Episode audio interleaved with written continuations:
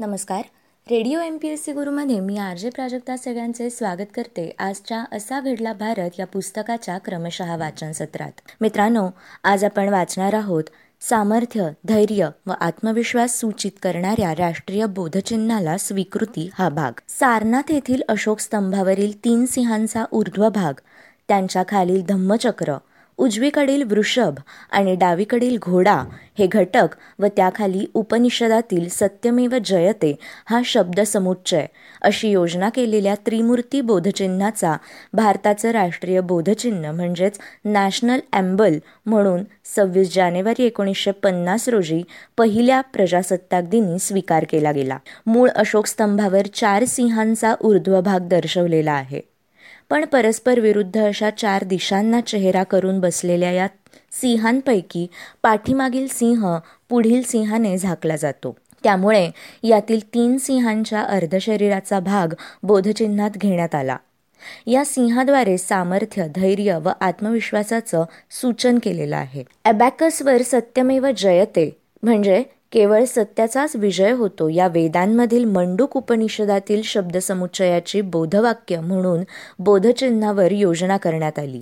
सिंह हत्ती घोडा व वृषभ यांच्या कोरलेल्या लहानशा चित्रकृतीतून चार दिशांच्या संरक्षणाची संकल्पना सूचित केलेली आहे. जीवनाचा व सर्जनशीलतेचा स्रोत म्हणून पूर्ण उन्मलित कमळाची योजनाही यावर केलेली आहे. हे बोधचिन्ह प्रजासत्ताक दिनानंतर संसद व सर्व न्यायालय शासकीय न्यायालय आदी स्वतंत्र देशाच्या सर्व शासकीय संस्थांवर शिल्परूपाने स्थापित करण्यात आलं व त्यानंतर शासनातील चलनातील नोटा लोकांना देण्यात येणारे पासपोर्ट आदी स्वतंत्र देशाच्या सर्व शासकीय गोष्टींवर त्यांची मोहर छापून उमटवली गेली. रवींद्रनाथ टागोर यांनी रचलेल्या जनगण मन या गीताचा राष्ट्रगीत म्हणून स्वीकार. रवींद्रनाथ टागोर यांनी रचलेल्या जनगण मन या गीताचा नवनिर्मित भारताच्या घटना समितीने चोवीस जानेवारी एकोणीसशे पन्नास रोजी भारत देशाचं अधिकृत राष्ट्रगीत म्हणून स्वीकार केला. या राष्ट्रगीताचा इतिहास थोडा वेगळा आणि मोठा बोलका आहे. अर्थात त्याबद्दल काही प्रवादही आहेत. हे गीत म्हणजे मुळात टागोर यांनी ब्राह्म समाजासाठी संस्कृत प्रचूर बंगाली भाषेत लिहिलेलं स्तुतीस्तोत्र होतं. एकोणीसशे अकरा साली ब्राह्म समाजाच्या तत्वबोध प्रकाशिका या पत्रिकेत सर्वप्रथम हे स्त्रोत प्रकाशित केलं गेलं. याच वर्षी डिसेंबर महिन्यात कोलकात्यात काँग्रेस पक्षाचं अधिवेशन होणार होतं. काँग्रेसच्या नेत्यांना भारताच्या भाग्यविधाताला उद्देशून लिहिलेलं व भारताची महती सूचित करणारं हे स्तोत्र आवडल्याने टागोरांना या अधिवेशनात हे गीत सादर करण्याची त्यांनी विनंती केली. मग टागोर यांनी त्या स्तोत्राला स्वतःचा संगीताचा सास देऊन गीतरूपाने ते सादर केलं. त्यानंतर एकोणीसशे पस्तीस साली डेहराडूनच्या डून स्कूलने आपल्या प्रार्थना गीतांमध्ये या गीताचा समावेश केला. पुढे एकोणीसशे सत्तेचाळीसमध्ये स्वातंत्र्य मिळाल्यावर घटना समितीकडे स्तोत्र आली आणि पहिल्या प्रजासत्ताक दिनाच्या दोनच दिवस आधी म्हणजेच चोवीस जानेवारी एकोणीसशे पन्नास रोजी घटना समितीने डॉक्टर राजेंद्र प्रसाद यांनी या गीताला राष्ट्रगीत म्हणून स्वीकृती दिल्याची घोषणा केली. मात्र पुढे या गीताची निवड झाल्याबद्दल काहींनी आश्चर्य व्यक्त केलं. एकोणीसशे अकरा साली हे गीत जेव्हा काँग्रेस अधिवेशनात सादर केलं गेलं तेव्हाच्या वृत्तांचा हवाला देत टीका करणाऱ्यांनी म्हटलं की त्या अधिवेशनात ब्रिटिशांच्या पंचम जॉर्ज यांना आमंत्रण दिलं होतं. त्यांच्या स्वागतासाठी टागोरांनी हे गीत सादर केलं होतं. त्यामुळे ब्रिटिश सम्राटालाच भारताचा भाग्यविधाता म्हणून त्या गीतात त्यांनी संबोधलेलं होतं असा आरोप करून अशा गीताचा स्वतंत्र राष्ट्राचं राष्ट्रगीत म्हणून कसा काय स्वीकार केला गेला असे प्रश्न उपस्थित केले गेले. पुढे एकोणीसशे अडुसष्टमध्ये इंडियन एक्सप्रेस या वृत्तातील एका लेखाने टागोर यांची बाजू पुढे आणली. लेखकाने त्या लेखात टागोर यांनी पुलीन बिहारी सेन यांना या संदर्भात जे एक पत्र लिहिलं होतं त्या पत्रातील मजकुराचा हवाला दिला. त्या पत्रात टागोर यांनी म्हटलं होतं तो भारतीयांचं समूहमन जाणणारा सदा सर्व काळ मार्गदर्शक ठरणारा तो नियतीचाही नियंता निश्चित पंचम जॉर्ज सहावा जॉर्ज वा कुणी जॉर्ज असू शकत नव्हता. त्या गाण्याबाबतची ही गोष्ट माझ्या त्या अधिकारी मित्रालाही समजली. जरी त्याला आपल्या सम्राटाबद्दल बरंच कौतुक होतं तरी त्याच्यात सामान्य ज्ञानाचा अभाव नव्हता. त्या लेखात असंही म्हटलं होतं की टागोरांनी ते गीत अधिवेशनाच्या दिवशी भल्या सकाळी लिहिलं. जरी ते गीत नियंत्याला उद्देशून लिहिलं होतं तरी काँग्रेसजनांना ते आवडेल या भावनेने त्यांनी ते त्यांना दिलं होतं. या राष्ट्रगीताला जी चाल दिलेली आहे ती कुणी दिली याबद्दलही प्रवाद आहेत. वर म्हटल्याप्रमाणे टागोरांनी स्वतः एकोणीसशे अकराच्या काँग्रेसच्या अधिवेशनाच्या वेळी या गीतासाठी संगीत रचना केली. पण याबाबत अशीही एक वदंता आहे की एकोणीसशे अठरा साली आंध्र प्रदेशातील मदनापल्ले येथील बेन्झंट थिओसॉफिकल कॉलेजने टागोरांना एका कार्यक्रमासाठी आमंत्रित केलं होतं. या कॉलेजचे मुख्याध्यापक कझिन्स यांच्या विनंतीवरून टागोरांनी त्या कार्यक्रमात बंगालमधील जनगणमन सादर केलं. तेथील वास्तव्यात मदन पल्लेच्या नैसर्गिक सौंदर्याने उत्सलित झालेला टागोर यांनी एके दिवशी या गीताचे इंग्रजी रूपांतर केलं. कझिन्स यांची पत्नी मार्गारेट ही पाश्चात्य संगीताची अभ्यासक होती. मार्गारेटने या इंग्रजी रूपांतरणाला चाल दिली आणि हीच स्वरचना आजपर्यंत आपण स्वीकारली आहे असंही म्हटलं जातं. थोडक्यात विविधता असलेल्या या देशात मतमतांतरांच्या गलबला नेहमीच राहिला. त्यातून राष्ट्रगीतही सुटलं नाही. पण त्यासह लोकशाही सुरूच आहे. स्वातंत्र्य मिळाल्यावर अनेक वर्ष चित्रपटगृहांच्या चित्रपट संपल्यानंतर राष्ट्रगीत दाखवणं सक्तीचं होतं आणि प्रेक्षकही पूर्ण आदरभावाने या प्रथेचा आदर करून शिस्तबद्धतेने त्याचं पालन करत होते. पण हे राष्ट्रगीत हिंदीत असल्याने अहिंदी प्रांतात या नियमाला विरोध झाला आणि काही काळ त्याची सक्ती संपुष्टात आली. भारत स्वतंत्र झाल्यानंतर भीषण भूकंपाची पहिली घटना घडली ती म्हणजे पंधरा ऑगस्ट एकोणीसशे पन्नास रोजी. आसाम ते तिबेटच्या पट्ट्यात हा भूकंप झाला. या भूकंपात सुमारे आठशे जणांना आपले प्राण गमवावे लागले. या भूकंपाची तीव्रता इतकी होती की सुमारे अडीच लाख चौरस किलोमीटर भागात त्याचे दुष्परिणाम दिसून आले. अठराशे सत्त्याण्णव साली आसाममध्ये जो भूकंप झाला त्या खालोखालचा हा मोठा भूकंप होता. बंकिमचंद्र चट्टोपाध्याय यांच्या वंदे मातरम या गीताला राष्ट्रगान म्हणून मान्यता.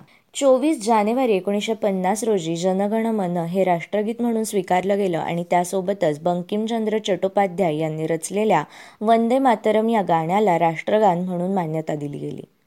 घटना समितीचे अध्यक्ष डॉक्टर राजेंद्र प्रसाद यांनी राष्ट्रगीतासोबतच वंदे मातरम हे राष्ट्रगान म्हणून स्वीकारल्याची घोषणा केली.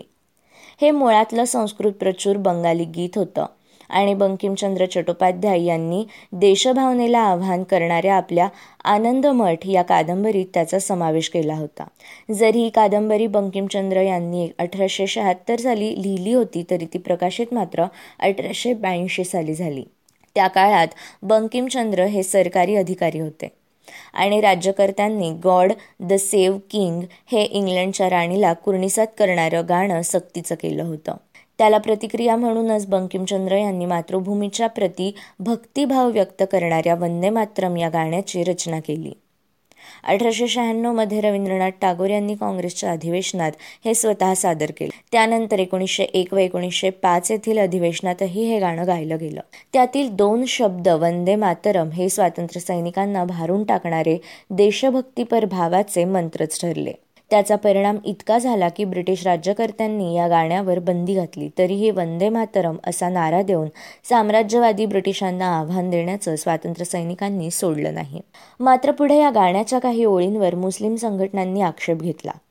त्यांच्या मते या गाण्यात हिंदूंच्या दुर्गादेवीची तुलना मातृभूमीशी केली होती.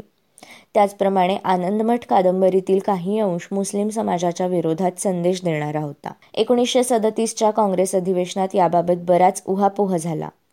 या गाण्यातील पहिली दोन कडवी मातृभूमीच्या सौंदर्याबद्दल पावित्र्याबद्दल असून नंतरच्या अंतर्यामध्ये दुर्गादेवीचा उल्लेख असल्याचं निदर्शनास आणलं गेलं.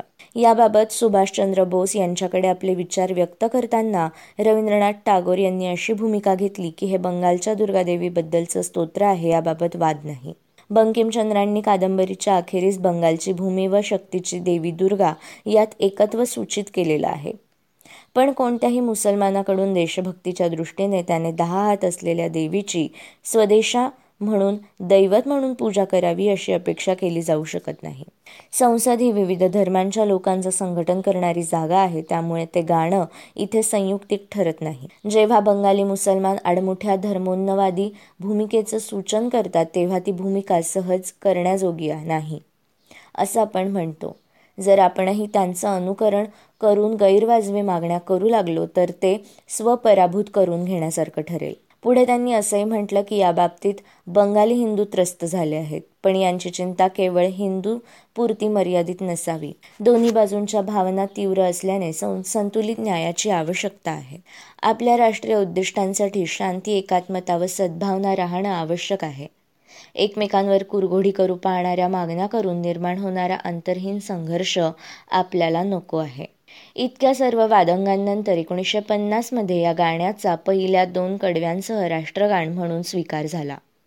चोवीस जानेवारी एकोणीसशे पन्नासमध्ये डॉक्टर राजेंद्र प्रसाद यांनी हे सुद्धा स्पष्ट केलं की स्वातंत्र्य लढ्यात या गाण्याने ऐतिहासिक भूमिका बजावली असल्याने जनगणमन या राष्ट्रगीता इतकाच सन्मान या गाण्याला देण्यात येईल. पण तितका उहापोह होऊनही नंतर याबद्दलचा वाद पुन्हा पुन्हा वर उफाळून आला. एकोणीसशे अठ्ठ्याण्णवमध्ये भाजप सत्तेवर आला तेव्हा उत्तर प्रदेश सरकारने हे गाणं सर्व शासकीय शाळातून सक्तीचं केलं. तेव्हा बराच वाद झाला आणि अखेर पंतप्रधान अटल बिहारी वाजपेयी यांनी या गाण्याची सक्ती करण्याची आवश्यकता नसल्याचा निर्वाळा केला. पुढे दोन हजार सहा साली या गाण्याच्या निर्मितीला एकशे पंचवीस वर्षे पूर्ण झाली म्हणून सात सप्टेंबर दोन हजार सहा हा दिवस साजरा केला गेला व देशभर दूरदर्शनवरून शाळेतील मुलं हे गाणं गाताना दर्शवली गेली. तेव्हाही याबाबत ते सक्तीचं केले गेलेलं नसतानाही वाद झाला. अनेक ठिकाणी शाळांनी ते सक्तीचं केलं तेव्हा काही मुसलमानांनी आपल्या पाल्यांना शाळेत पाठवलं नाही. तेव्हा काही मुसलमानांनी ख्रिश्चन किंवा शीख संघटनांनी हे गाणं म्हणण्यास हरकत नसल्याचंही स्पष्ट केलं. अशा संमिश्र प्रतिक्रिया व्यक्त झाल्या. काही वाद असले तरी एकोणीसशे चोपन्नच्या जागृतीपासून ते दोन हजार सहाच्या लगेरहो मुन्नाभाईपर्यंत चित्रपटातील गाण्यांमध्ये वंदे मातरम या शब्दाचा स्फूर्तिदायी शब्द म्हणून वापर करण्यात आला. ऑस्कर विजेत्या ए आर रेहमान यांनी एकोणीसशे सत्त्याण्णवमध्ये स्वातंत्र्याला पन्नास वर्ष पूर्ण झाली तेव्हा आधुनिक संगीत रचनेसह वंदे मातरम सादर केलं. मोहम्मद इक्बाल यांनी स्वातंत्र्यपूर्व काळात लिहिलेल्या सारे जहासे अच्छा हिंदोसता हमारा या गीतातील काही अंश घेऊन सुप्रसिद्ध सतारवादक पंडित रविशंकर यांनी एकोणीसशे पन्नासमध्ये गानसम्राज्ञी लता मंगेशकर यांच्या आवाजात हे गीत नव्याने स्वरबद्ध केलं. हे गीत मुळात इक्बाल यांनी अखंड हिंदुस्थानबद्दल आदरभाव करणारं उर्दू गीत म्हणून लिहिलं होतं. आणि इत्तेहाद या नियतकालिकात ते ऑगस्ट दोन हजार चारमध्ये सर्वप्रथम प्रकाशित झालं होतं. राष्ट्रभावनेची प्रेरणा देणारं हे गीत लाहोर येथील कॉलेजात पुढील वर्षी सादर केलं गेलं आणि अखंड हिंदुस्थानात लोकप्रिय ठरलं. त्या काळात अखंड हिंदुस्थानला स्वातंत्र्य मिळावं म्हणून हिंदू मुस्लिम खांद्याला खांदा लावून लढले होते. इक्बालही तेव्हा त्याच भावनेने या चळवळीत सक्रिय होते. हिंदू मुस्लिम दोघांचं राज्य असेल अशीच त्यांची धारणा होती. सारे जहाँ से अच्छा या गीतातील मजहब नहीं सिखाता आपस में बैर रखना हिंदी है हम वतन है ये गुलसिता हमारा या बोलांचा आजतागायत सांप्रदायिक एकात्मतेचा भावना व्यक्त करण्यासाठी दाखला दिला जातो. परंतु साधारणपणे एकोणीसशे सत्तावीस ते एकोणीसशे तीस दरम्यान युरोपमध्ये वास्तव्यास असलेल्या इक्बाल यांनी इस्लामचा अभ्यास केला आणि इस्लामचे अभ्यासक म्हणून ते पुढे आले. एकोणीसशे तीसच्या मुस्लिम लीगच्या अलाहाबाद अधिवेशनात स्वतंत्र पाकिस्तानची मागणी त्यांनी उचलून धरली. तराणा ए मिल्ली या आपल्या गीतात त्यांनी चीनो अरब हमारा हिंदोसता हमारा मुस्लिम है हम वतन है सारा जहा हमारा अशी मांडणी केली. थोडक्यात इक्बाल यांनी आपल्या भूमिकेत बदल केला तरी भारतात मात्र स्वातंत्र्य सैनिकांमध्ये या गाण्याची लोकप्रियता कायम राहिली. फरक इतकाच की स्वातंत्र्यानंतर जेव्हा पंडित रविशंकर यांनी या गाण्यासाठी संगीत रचना केली तेव्हा त्यातील काही निवडक भाग घेऊन ते गीत स्वरबद्ध करण्यात आलं. त्याचप्रमाणे भारतीय लष्कराने आपल्या संचलनासाठी या गीताचा स्वीकार केला होता. मित्रांनो हे होते आजचे असा घडला भारत या पुस्तकाचे क्रमशः वाचन सत्र अशाच माहितीपूर्ण आणि अभ्यासपूर्ण सत्रांसाठी तुम्ही ऐकत रहा radio M P S C Guru spreading the knowledge powered by Spectrum academy आपण उद्या पुन्हा भेटूया. असा घडला भारत या पुस्तकाच्या पुढील वाचन सत्रात तोपर्यंत मी आर जे प्राजक्ता तुम्हा सगळ्यांची रजा घेते. धन्यवाद.